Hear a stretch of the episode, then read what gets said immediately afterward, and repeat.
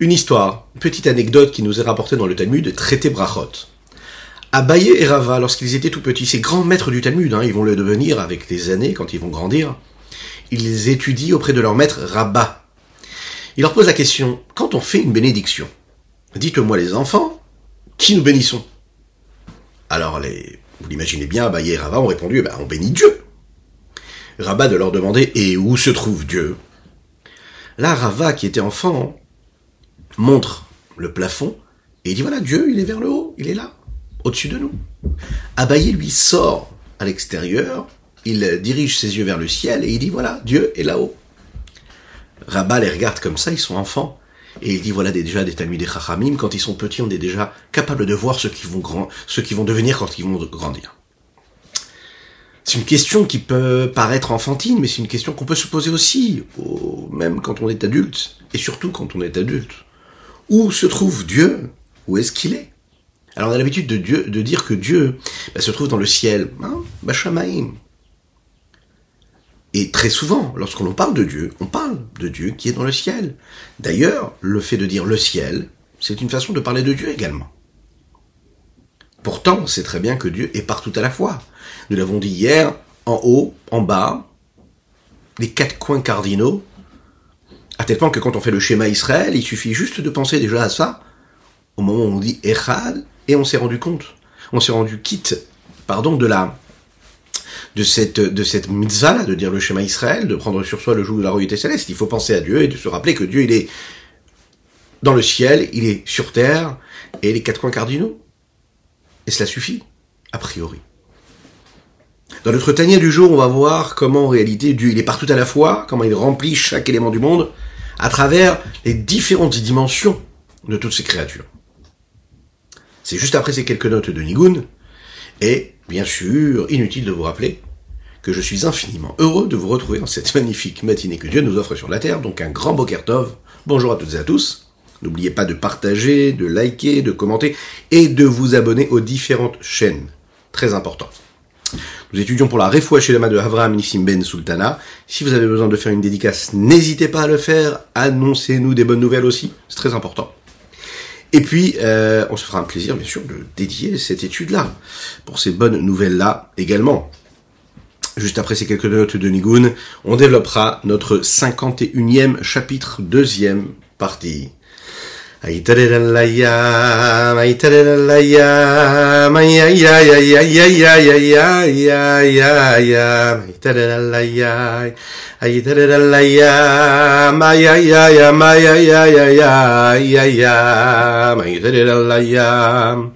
Tereralaya, tererararararararaya, ya ya, my tereralaya, tereralaya ay ay ay ay ay ay ay ay ay ay ay ay da da ay ay ma ma ma ma ay ay ay da da ay ay ay ay ma ay ay ay ay da da ay ay ma ma ma ma ma ma ma ma ma ma ay ay ay ay da da ay ay ay da da ay ay ay ay Hi,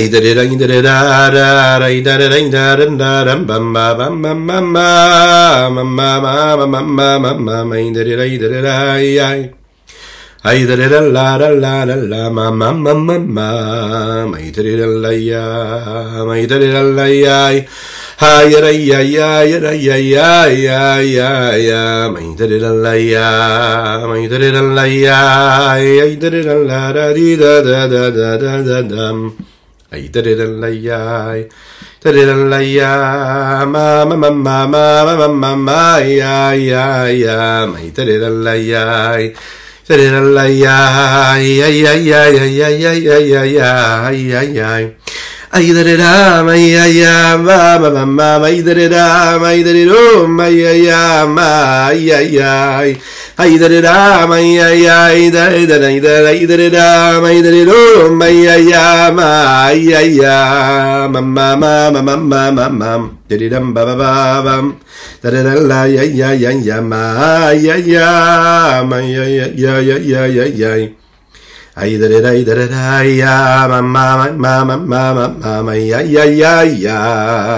Ay, le monde est constitué d'infinies formes et d'espèces et de degrés, de niveaux, d'entités différentes, de caractères différents, de matériaux différents. Lorsque l'on pense à la, neshama et au corps, au gouffre, lorsque l'on pense à l'âme et au corps, lorsque l'on détaille et qu'on approfondit cette idée-là, lorsqu'on prend conscience des 248 membres différents qu'il y a dans le corps, dont le corps est constitué, lorsque l'on prend conscience de cette âme-là qui se trouve et qui remplit, cette vitalité qui se diffuse dans chacun de ses membres, comme nous l'avons dit hier, c'est quelque chose qui exprime la particularité, la singularité de chacun des membres en fonction de sa vitalité propre à lui, qui lui est, qui lui est particulière. Si on regarde bien autour de nous, on va se rendre compte qu'il y a dans le monde, qui est visible à nos yeux, plus que 248 membres. Il suffit de regarder le nombre infini d'espèces, de catégories euh, différentes, la richesse de toutes les créatures. Et lorsque l'on se concentre sur les quatre catégories qui constituent ce monde-là, à savoir Domem Tsomeach Chaim Edaber, le minéral, le végétal, l'animal et l'homme, on peut voir que dans chaque catégorie, il y a d'infinies créatures. Il y a une quantité inestimable de matériaux, de minéraux. Nous avons les matériaux, nous avons les métaux, nous avons les pierres, nous avons l'eau, nous avons la poussière de la terre. Et dans chaque catégorie, il y a encore une fois des centaines de catégories. Lorsque l'on prend par exemple le végétal, ben, le monde végétal est constitué de différentes parties de différents mondes. Nous avons les fruits, nous avons les légumes, nous avons euh, les céréales, nous avons les, les herbes, nous avons les plantes. Et dans chaque catégorie, on va voir également d'infinies formes et d'infinies espèces, de différences d'espèces. Lorsque l'on monte un petit peu plus et qu'on arrive à l'animal, c'est pareil. Il y a les animaux domestiques, les animaux sauvages, il y a les oiseaux, il y a les reptiles, il y a les rampants, il y a les poissons. Imaginez un petit peu le nombre de quantités qu'il y a d'animaux et de catégories différentes.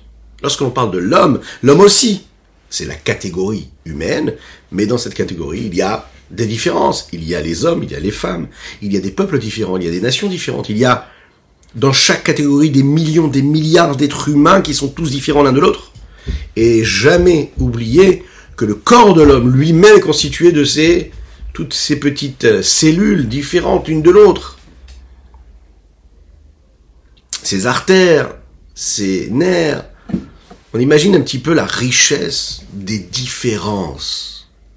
Des différences qui constituent la création en général et toutes les créatures qu'il y a dans cette création divine. Si on lève nos yeux vers le ciel et qu'on pense à tout ce qui nous entoure, à toutes ces galaxies qui nous entourent, chaque galaxie, chaque étoile, qui provient, qui est constituée de toutes formes de matière et de matériaux différents, les scientifiques du monde entier passent des heures, des jours, des années, des vies entières pour essayer de comprendre la richesse de telle et telle étoile ou telle et telle galaxie, etc. C'est infini en fait. Ça c'est le monde que nous voyons. Maintenant imaginez un petit peu le monde qu'on ne voit pas. Le monde dont nous parle la Torah, le monde, les mondes supérieurs, les mondes spirituels, les mondes suprêmes, le monde futur, le Gan Eden, le Olam le Gan Eden inférieur, le Gan Eden supérieur. Dans la, Kabbalah, par exemple, on nous parle de, des quatre mondes, ok? On en parle tous les jours quand on étudie la Chassidut ensemble. On du monde d'Atsidut, le monde de Bria, le monde de Yetzira, le monde d'Assia. On nous parle aussi du fait que dans chacun de ces mondes-là, il y a différentes forces, les dix forces, les dix séphirot, Rochma, Bina, Da'at, Gura, Tiferet, Netzach, Od, Yesod, Malchut. Comment est-ce que chacune de ces séphiras, de ces forces, de ces énergies, elle a une influence sur notre vie de tous les jours? Comme aujourd'hui, où nous travaillons justement cette séphira là de Od, de Yesod. Réussir à ne jamais écouter toutes les mauvaises voix qui viennent nous empêcher de nous attacher à notre maître. Restez convaincus, parce que Od Shebe Yesod, hein, petite parenthèse, c'est la sphira que nous abordons aujourd'hui. Od Shebe Yesod, c'est comme l'exemple qui est donné, vous savez, le serviteur du roi, qui tellement sert le roi qu'il devient le roi. Tellement je suis le véhicule du message de Dieu que je deviens, entre guillemets, si on peut s'exprimer ainsi, Dieu, c'est-à-dire, je ne suis que la volonté de Dieu. Ça, c'est, c'est-à-dire que je ne regarde plus tout ce qui se passe autour qui peut m'empêcher à me connecter à Dieu. Je ne suis que son message. Donc, toutes ces différentes catégories, petits détails qui constituent, qui font la richesse de toutes ces, ces, éléments-là qui ont été créés par Dieu et qui font partie des mondes spirituels. Attention. Et on voit comment en réalité ces dix séphirotes-là, elles aussi, elles se séparent en différentes cellules. Elles ont aussi, elles sont impliquées, elles sont imbriguées elles-mêmes des dix séphirotes, chacune, telle qu'elle apparaît. On voit encore une fois comment dans chaque monde, il y a des âmes différentes. Hein Nous avons parlé des corps différents, mais il y a aussi des âmes. Impossible de trouver deux êtres humains, les plus grands scientifiques ont toujours essayé et tenté de le faire, de trouver deux êtres humains qui ont la même, les mêmes, les mêmes, les mêmes corps, le même visage, la même morphologie. Il peut y avoir des ressemblances, mais la même chose, au millimètre près, ça n'existe pas. Imaginez un petit peu la richesse, la grandeur d'Akadosh Baruch Maintenant, les âmes, on ne les voit pas, il y a aussi ces nuances et ces différences dans toutes ces âmes-là. On pense aux anges, à toutes ces créatures célestes, aux anges, à toutes ces centaines, ces milliers, ces armées d'anges qu'Akadosh Baruch dans ces mondes supérieurs et célestes.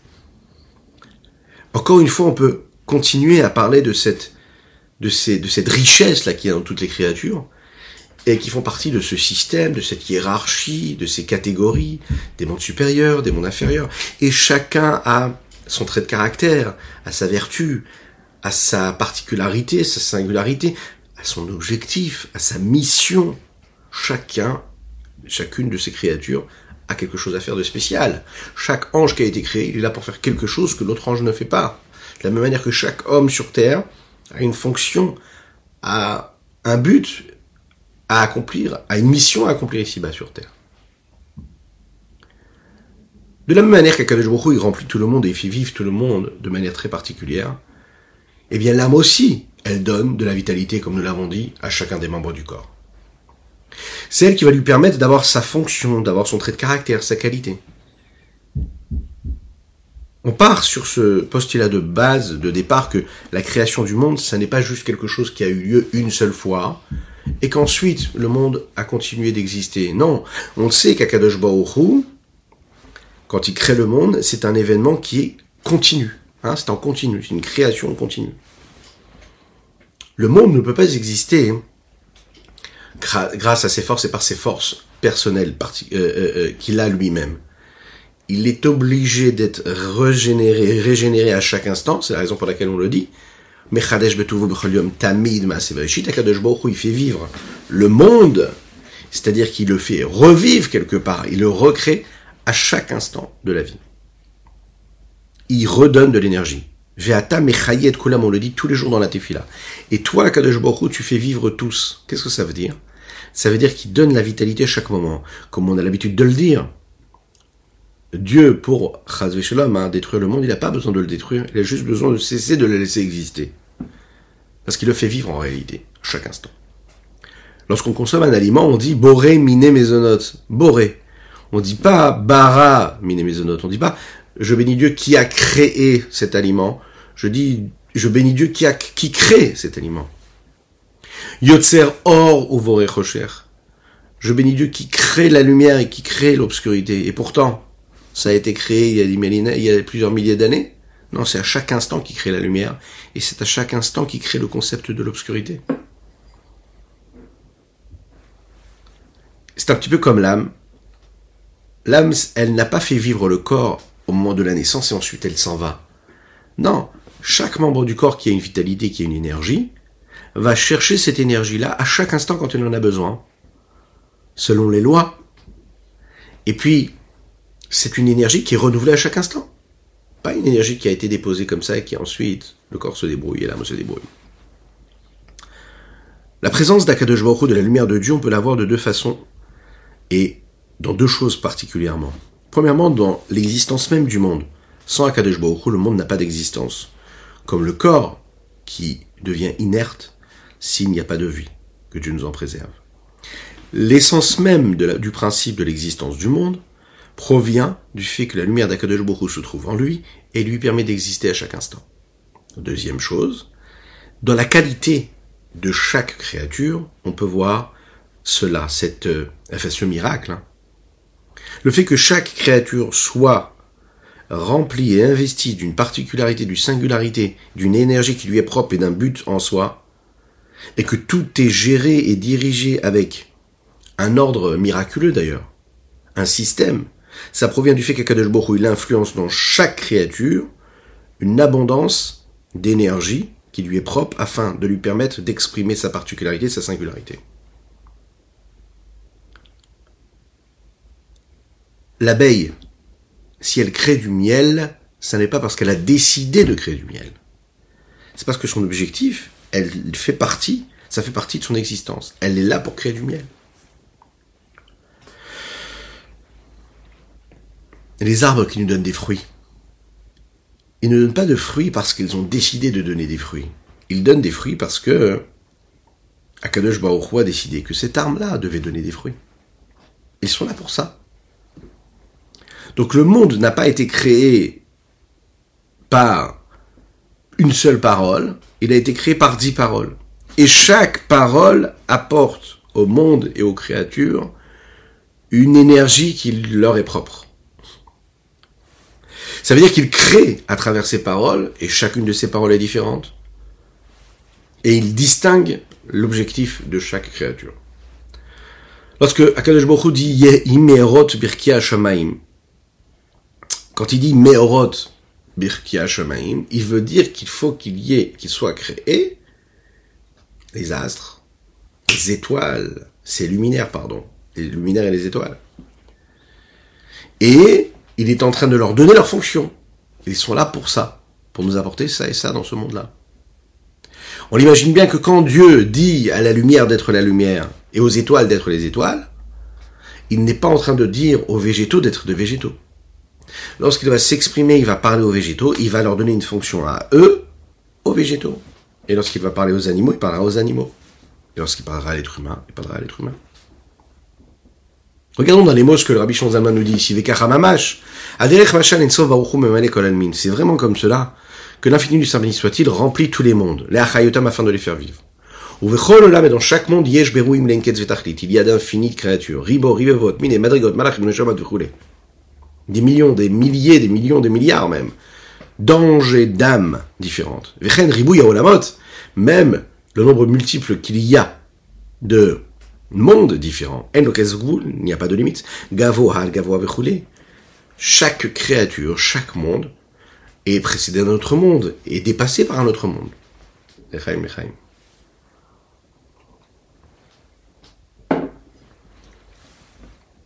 Tout a une fonction, tout a été créé et tout a une raison. Cette idée-là, en fait, que chaque petit détail reçoit une énergie divine, euh, on peut le trouver, vous savez, dans, dans les termes et dans, dans, une petite histoire, une petite anecdote qui se passe avec David Ammeler. On dit comme ça, c'est marqué L'obara Kadosh d'avar echad levatala. Les Chachamim, nos sages disent Kadosh n'a pas créé une seule chose sans raison. Tout a une fonction. Tout est là pour quelque chose. David Ameler, lorsqu'il était assez jeune, il n'était pas encore roi.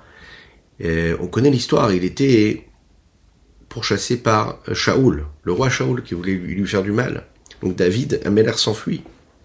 David s'enfuit, il court, il essaye de se protéger, et quand il s'enfuit, il arrive vers Achish, le roi de Gath. Les serviteurs de Achish reconnaissent David. Ils voient qu'il est. Et ils disent au roi, tu sais, cet homme-là, là, c'est David, et David, il a tué ton frère. Qui était le frère de Achish, le roi de Gath? C'était Goliath, le grand Goliath. Bien sûr, il voulait absolument qu'il se venge qu'ils aillent chercher David Ammeler. David entend cela, il comprend qu'il est dans une, dans une détresse pas possible. Qu'est-ce qu'il fait? Il prie Dieu. Il demande à Dieu de le sauver, sauver. Et Dieu, à ce moment-là, va lui donner quelque chose en particulier. Il va lui donner ce qu'on appelle le shtut, la folie. Lorsque l'on voit la folie, on peut constater quelque chose de totalement négatif. On peut être apeuré, on peut être euh, désolé. La folie, c'est quelque chose qui est négatif a priori. On se demande pourquoi ça a été créé. Et là, on va voir ce que les Chachamim nous disent, que tout a été créé avec un but. David Ameller va donner à David, euh, pardon, Kadesh va donner à David à ce moment-là un vent de folie, un esprit de folie comme ça. Il va le rendre un petit peu fou. David, lui, à ce moment-là, commence à se comporter de cette façon-là. Le roi Gath voit un, jeune homme comme ça qui a l'air complètement fou. Il lui dit, eh bien, très bien, je n'ai rien à faire avec ce jeune homme-là, laissez-le tranquille. Et le Yalkut Shimoni, le Midrash, nous explique que c'est de cette façon-là qu'il a réussi à être sauvé, parce qu'il a fait le fou, entre guillemets. Et ensuite, il a pu continuer sa route.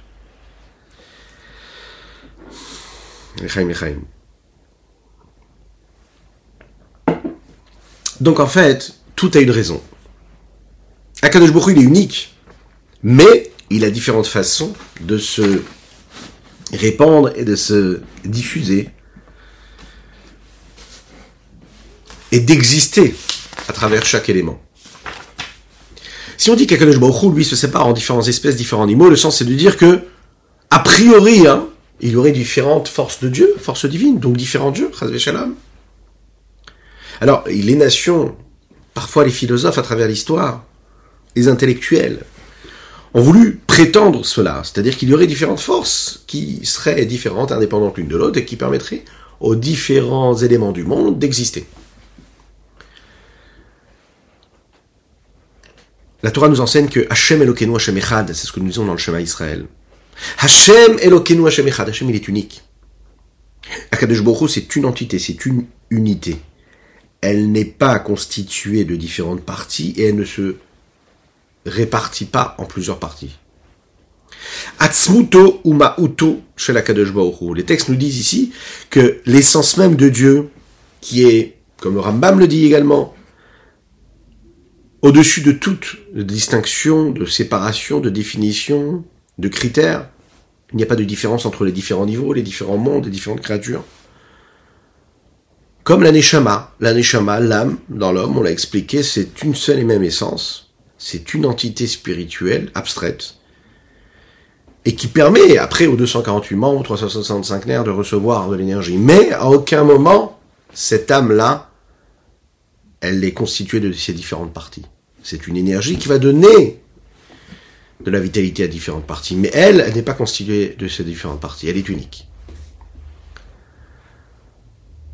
La question qu'on se pose, est-ce que par rapport à Kadesh Baruch il peut y avoir une différence entre les mondes supérieurs et les mondes inférieurs? Elle nous amène à nous poser une autre question. Est-ce que Dieu se trouve plus en haut, dans le monde supérieur, spirituel, par rapport au monde inférieur, ou l'inverse? David Ameller, lui, le dit, et il exprime à travers ses textes lorsqu'il parle des autres nations. Et il le dit comme ça. Dans les textes que nous disons dans les Teilim, qui correspondent d'ailleurs, et c'est très intéressant de voir que ça fait partie des Teilim que nous avons lus, que nous avons lus hier, dans les Teilim, qui correspondent au Hallel que nous prononçons, que ce soit pendant les fêtes, que ce soit dans Rosh Chodesh. Ram al goyim. Dieu est élevé, est, plus, est élevé, plus élevé que toutes les autres nations. Al que kevodo. Sur le ciel, on peut voir son honneur. Mikashem elokenu amagbi shavet amashpli irod b'ashem Alors les nations ont l'habitude de prétendre et de dire Akadosh Baruch Dieu il est haut, comme David Amelech le dit, il est tout en haut, il est tout en haut. Et donc quand il est tout en haut, il représente le sommet de la spiritualité. Donc, le sommet de la spiritualité, c'est ce qui fait référence au ciel, ce qui se détache de la matière, de la terre.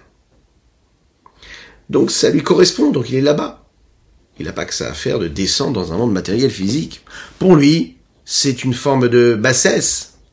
Donc il n'a aucun lien avec la matérialité, et Dieu, il aurait abandonné la terre. Alors ça a des conséquences de dire les choses de cette façon-là. Il faut savoir que la spiritualité, elle rapproche. Et a priori, selon cette façon d'expliquer, la matérialité nous détache, a priori. Puisqu'Akadosh Baruch est au sommet même et au top de ce que peut être la spiritualité. La spiritualité, c'est le seul chemin que nous avons de nous rapprocher vers lui. Donc la condition sine qua non, c'est quoi? Ce serait de se détacher de la matière, se détacher de la vie matérielle. C'est la raison pour laquelle on voit qu'il y a différentes religions qui, elles, pour se connecter à Dieu et à une forme de spiritualité, se détachent de la matière. Le bouddhisme et encore plein d'autres religions qui se disent, voilà, pour pouvoir se connecter avec des forces spirituelles, je me détache au maximum. Ils ne mangent pas, ils jeûnent, ils vivent reclus en haut des montagnes, des sommets, et ils vivent des expériences spirituelles. Attention, beaucoup d'impureté là-bas, ne pas y toucher. Mais, c'est quoi l'idée? C'est de se, de, se séparer du monde et de la, matière, de la matière. Des religions, on va dire, voilà, il faut pas se marier. Il faut pas vivre les plaisirs du monde, ou les choses comme ça. On se détache de la matière on va s'isoler pour méditer. On voit la matérialité comme quelque chose de contraire à la divinité et à l'évolution et à la spiritualité. Deuxième conséquence que cela peut avoir quand on voit les choses de cette façon-là, à savoir que Dieu aurait dit à la terre, tu es là, moi je suis en haut, et il aurait abandonné la terre. Eh bien, par définition, la matérialité, elle, elle nous détache, puisque Dieu n'est pas matériel, et que la matérialité c'est quelque chose qui est palpable et qui est grossière, on va dire que Dieu ne s'y mêle pas. Et donc on peut automatiquement vivre dans ce monde matériel sans avoir de regrets, sans se poser de questions, sans aucune limite, parce que Dieu ne s'intéresse pas à ce monde tellement matériel, donc en fait je peux profiter du monde et vivre dans la matérialité sans me poser de questions. Voilà les conséquences que ça peut avoir. Cette approche-là qu'ont les nations du monde, elle s'exprime à travers trois éléments, trois notions qui sont très importantes dans la chassidoute, et on aura l'occasion euh, d'approfondir ces notions-là, on a déjà eu l'occasion, au Hashem, à savoir Olam, Shana, Nefesh. Quels sont ces trois principes? Olam, c'est-à-dire que la vie d'un homme, elle se situe à travers un espace. Le lien que nous avons avec Dieu, c'est un lien qui est limité par rapport à des, a priori, des endroits qui sont constitués pour être des endroits qui nous permettent une connexion avec Dieu. Alors, par rapport à ces trois niveaux-là, on va voir comment est-ce que la vision du monde est totalement inverse à celle que la Torah nous donne. Au niveau de l'endroit, eh bien, ces religions-là vont vivre leur moment de religiosité et de pratique dans des endroits particuliers. Et lorsqu'ils sortent de cet endroit-là, ils perdent leur connexion à Dieu. Par exemple, ça c'est un endroit spirituel, un temple. Et puis chez moi à la maison, c'est ma maison. Je vis comme je veux l'entendre. Je peux, je, je veux.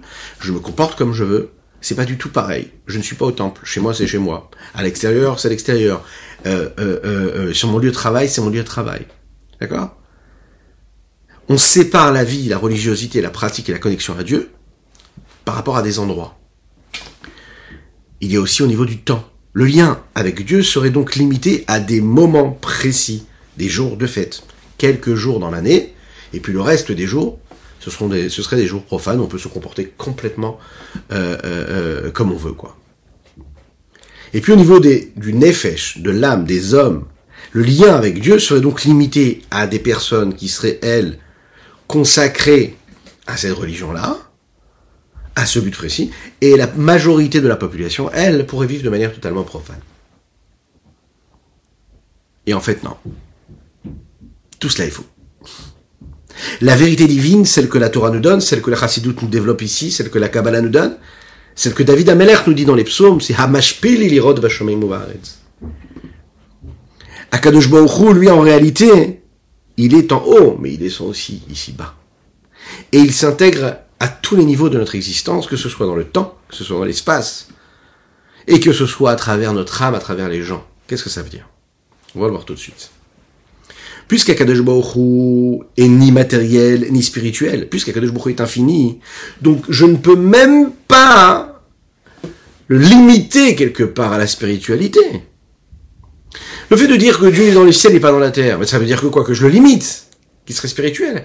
Mais le fait de dire que Dieu est spirituel, même ce qui se paraît spirituel pour moi, ça m'a l'air illimité par rapport au matériel.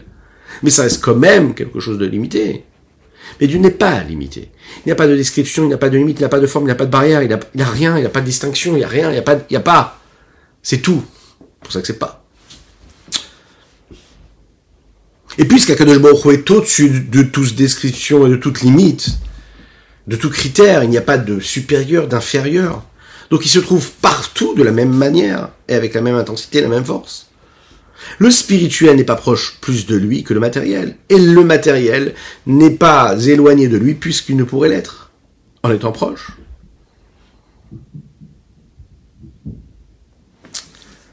Alors, quand on regarde les choses avec cette approche-là, ça a aussi des conséquences sur les trois principes dont nous avons parlé juste avant, à savoir l'espace, à savoir le temps, à savoir l'homme. Le lien que nous avons avec Akadosh Baruch n'est pas limité à un endroit précis. Ce n'est pas quand je vais à la synagogue que je m'attache à Dieu. Je vais à la synagogue quand Dieu me demande d'aller à la synagogue, c'est-à-dire à des moments précis. Mais on ne vit pas dans la synagogue. Un juif, il vit dans la cité, il vit dans la vie, dans le monde. Et partout où il va, il représente Akadosh Baruch Il est l'émissaire d'Akadosh Baruch de Dieu. Dieu, il est avec moi à la maison, dans la rue, lorsque je suis au travail, Beshiftecha, Bevetecha, Uvlertecha Baderer, lorsque je suis assis à la maison, tranquillement, lorsque je suis avec mes enfants à table, lorsque je fais les courses, lorsque je m'exprime, lorsque je vis, lorsque je mange, je dors, je vis cette connexion à Dieu, je ne compartimente pas mon existence. Il est partout avec moi. Au niveau du temps également. Le lien que nous avons avec Akadosh Baruch n'est pas limité à des jours précis. C'est pas juste Shabbat ou les jours de fête qu'on se connecte à Dieu. Tous les jours de la semaine, je me connecte à Dieu. Dieu est avec moi. La façon avec laquelle je vais servir Dieu le jour du Shabbat, elle va être différente des jours de la semaine. Le jour de, des fêtes, je vais me comporter, j'aurai un travail à fournir spirituel différent. Mais tous les jours de ma vie, me lâche pas, Kadosh Baruch Ah, ça demande un travail, on est d'accord. Il n'y a pas un temps précis, c'est pas là c'est les fêtes, alors là je suis pratiquant. Là c'est les vacances, alors j'oublie, Shalom, euh, que je suis pratiquant. C'est tout le temps qu'on est connecté à Dieu. Euh, et puis le la dernière dimension, c'est l'âme, ce que nous avons dit, l'homme. Ben, le lien qu'on a avec Dieu, c'est pas un lien qui est limité à des gens particulièrement érudits, à des grands sages, avec une grande ou une petite barbe, peu importe, c'est pas du tout comme ça que Dieu voit les choses. Tout ça, c'est des critères qui ne doivent pas être mis du tout, du tout, du tout, du tout euh, dans la balance. Il y a quelqu'un de Jborou qui sait ce qui sont les cœurs et les âmes. Mais tout le monde doit se connecter à Dieu. De la même manière, avec la même responsabilité. Celui qui est au travail, il se connecte à Dieu de la même manière. Il doit vivre comme un bon juif de la même manière. Le lien ne s'arrête pas à un sage qui étudie la Torah. Le lien, il est le même pour tout le monde. D'ailleurs, c'est la raison pour laquelle on reste tous des hommes, avec les mêmes contraintes, avec les mêmes tentations, les mêmes pulsions, que ce soit le grand rabbin ou que ce soit l'homme simple, c'est pareil. Donc on voit bien qu'Akadosh Baruch en fait, et c'est très important de le voir et de le comprendre de cette façon-là, Leitatar Panumine, il n'y a pas un seul endroit qui serait libre de lui. Dieu, il est partout, et Dieu, il est en tout, de tout ton, dans toute ton existence. Lechaim, lechaim.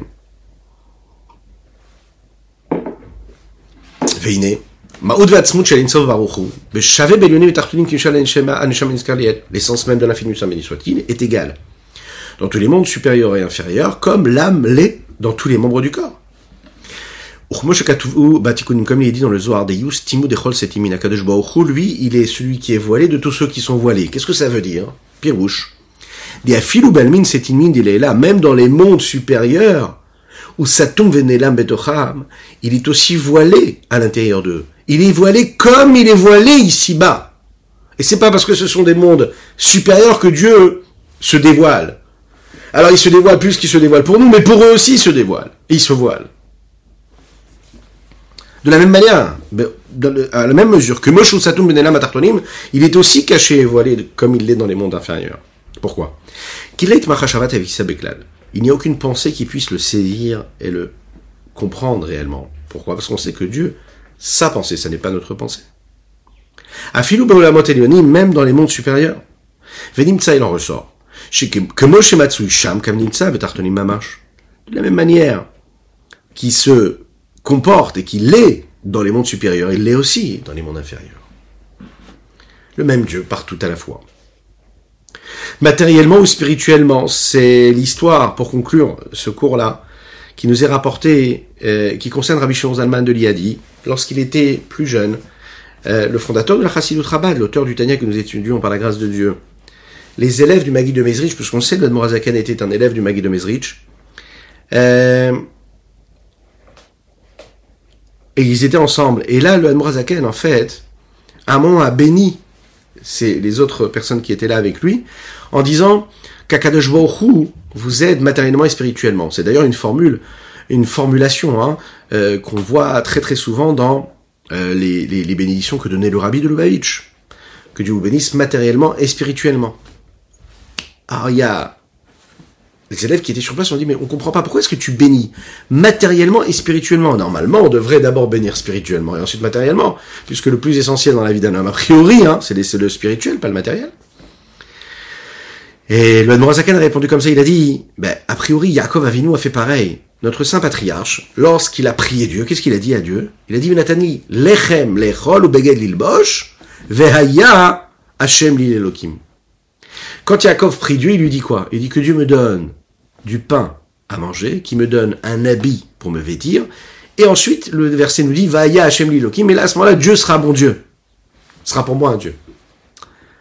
Donc, euh, le Rabbi Shonzelman de dire, c'est la raison pour laquelle moi aussi je bénis d'abord matériellement et ensuite spirituellement. Yaakov Avinu, il a d'abord pensé à ses besoins matériels et ensuite spirituels. Là, à ce moment-là, il y avait Rabbi Levi Yitzhak de Berditchav qui dit, mais c'est pas du tout pareil. Comment est-ce que tu peux comparer la matérialité et la demande et la nécessité de Yaakov Avinu à la nôtre? Yaakov Avinu, c'est un grand maître. Qu'est-ce qu'il lui a répondu le Rabbi Shonzelman Il lui a dit, ah bon, la matérialité elle est différente, eh ben, la spiritualité aussi elle est différente. La spiritualité de Yaakov Avinu c'est pas la nôtre. Donc on peut se permettre de demander, comme Yaakov Avinu la matérialité en premier. Si on regarde bien un petit peu cette histoire-là, comment est-ce que le Hanbrazaken, lui, faisait précéder la matérialité à la spiritualité? A priori, la spiritualité, c'est plus élevé que la matérialité. En fait, ça l'est juste pour une seule chose, parce de Baruch se trouve dans la matérialité et dans la spiritualité. C'est la raison pour laquelle, comme il se trouve plus dans la matérialité que dans la spiritualité, c'est tellement puissant que j'ai, du coup, moi, la possibilité de faire précéder la matérialité et la spiritualité. Et comme on sait d'ailleurs, euh, le principe même que un juif, il reçoit de la matérialité pour qu'il en fasse de la spiritualité, comme il dit dans la Yom Yom. Qu'Akadosh Baruch nous donne donc une abondance matérielle et spirituelle dans tous les domaines, une réussite, une abondance, une richesse matérielle et spirituelle, qu'on puisse transformer cette matérialité en spiritualité, parce que la matérialité d'un juif, c'est du spirituel. Que Dieu vous bénisse, et à très bientôt.